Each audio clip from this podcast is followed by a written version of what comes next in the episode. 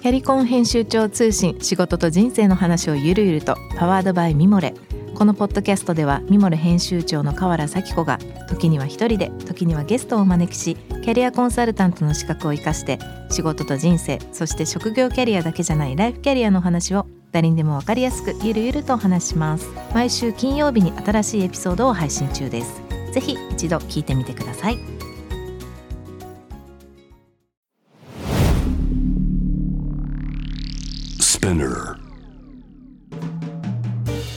ナビゲーター中道大輔です。Vision to the Future with Forbes Japan このポッドキャストは物事人の魅力を引き出すことで日本のカルチャーの価値を再定義し世界と共有するコミュニティプログラムです。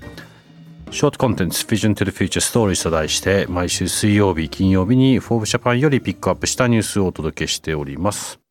今回は月曜日のゲストトークにも参加していただきましたローグス代表の武田裕太さんとともにお送りしたいと思います。さて今日ご紹介するトピックですけれども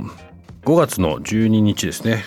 に、えー、発表されてます、えー、オフィシャルのコラミストの、えー、上坂さん上坂徹さんですかね。経営大学長日比野勝彦さんから働く人へ自分に会社を合わせる努力をという内容のコラムですがまああの読者の方というかリーあのポッドキャスト聞いていただいている方々はぜひこの記事を読んでいただきたいんですが僕この中でなんかちょっと話してみたいなと思ったのは、うん、まあ、このほんと3ページも一番最後ですね。何より重要なことは何を表現したいか、うん、つまり自分がどうしたいかということなのですっていうことでまあその特にあの武田さんの周りのアーティストもそうですし、まあ、事業としてもそうだしこうおそらくそういう人たちとの関わりの中で感じてることなんじゃないかなと思うんですけど、うん、こうすごく自分たちで何を表現したいかっていうのを持たない人が多いから、うん、そのそもそも会社に合わせる自分を会社に合わせるって発想は僕のなかったんでこのタイトル自体がさなるほどと思ってはいるものの、まあ、アーティストってやっぱり要はアーティストとビジネスとしてのクリエイティビティは多分全然違うものでアーティストってもう自分の表現こうですってそれに対してこう120%いくそれができるかアーティストって自分たち言えると思うんですよ。はい。っていう中でまあちょっと分かんない。それは僕のイメージですけどなこのコラムのこのこの時に特にこの最後の話っていうのを、どうどういうふうに思いますというか？どうどう捉えます？どうなんか感じますか？うんとねアーティストっていうのが何なのかっていうことでいうのを僕あの以前自分がやってる「学」というあの教育のプログラムで、うん、あのチェルフィッチュっていうあの劇団をやってらっしゃる岡田敏樹さんという、まあ、今日本の現代演劇のまあもう先頭を走ってらっしゃる方なんですけど、うん、その人が非常に面白いことを言っていて、うん、その人がその芸術家とはそのアーティストとは自分の判断基準を持っている人のことであると。うんうん、でその判断基準っていうのはもしかしたらそれはただの好き嫌いなのかもしれないけれども、うん、それをやっぱり言語化してみんなにちゃんと伝えていってなんとなくそこでこうみんなも納得できてくる判断基準。でその判断基準を結構他人に投げてしまうことが多いと、うん、例えば演劇に来てる子どもたちとかだと高校演劇ってなんとなくこんな方がいいよねっていう空気があるわけですよ、うん、こっちの方がうまいよねって空気があるわけですよ、うん、でもそれに抗って本当の自分の判断基準を純粋に持てるかどうかって意外に難しい、だからここに書いてあることってやりたいこと持つって簡単に書いてあるけど、うん、でも実際には本当に自分がそれやりたいのかって突き詰めていった時に本当に嘘がない状態まで考えるのは、うん、結構大変だなっていうふうなのが僕の 印象ですね。ね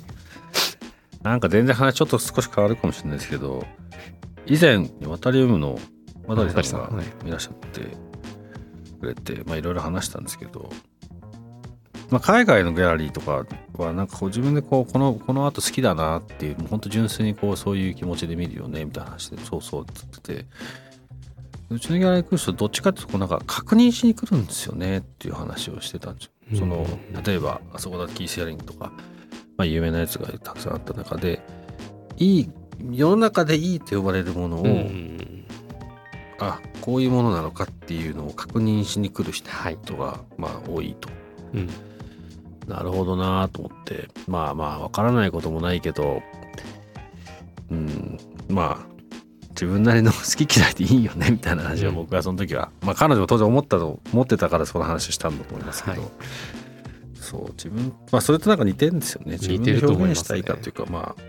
自分の好きなことっていうことが、まあ、あるはずなんで、まあ、それをこう表現したら、多分この記事の話でそれがまあ会社に合わせるかどうかみたいなことだったりもつながるし、そうだと思います。ね、記事の中で結構その純粋に日比野さんがこう純粋に言葉としたらものすごく平易に言っていることが実はやっぱり日比野さんぐらいのそのまあ非常にキャリアのある作家さんが続けていくっていうことはうん。非常に難しいことだなって 純粋に思いますね。やっぱりものすごいチェファイされる時もあればうん。批評される時もあるけどその時に本当にじゃあ自分がやりたいことをやってんのかって問い続けることっていうのは結構大変だろうなってうん。思いました。続けないとね。続けるのが大変なんですよねきっとね。はい今日ご紹介したトピックは概要欄にリンクを貼っていますのでぜひそちらからご覧ください。質問感想は番組の Twitter アカウント VTTF アンダーバーコミュニティにお寄せください。このポッドキャストはスピナーのほか Spotify、Apple Podcast、Amazon Music などでお楽しみいただけます。お使いのプラットフォームでフォローをしてください。そして毎週月曜日には様々なゲストとともにお送りするゲストトークエピソードが配信されます。来週はまた今日も先ほどお話しいただきました武田さんとのトークです。えーぜひぜひそちらの方も概要欄載せてますのでチェックしてください。Vision to the Future Stories ここまでのお相手は中道大輔でした。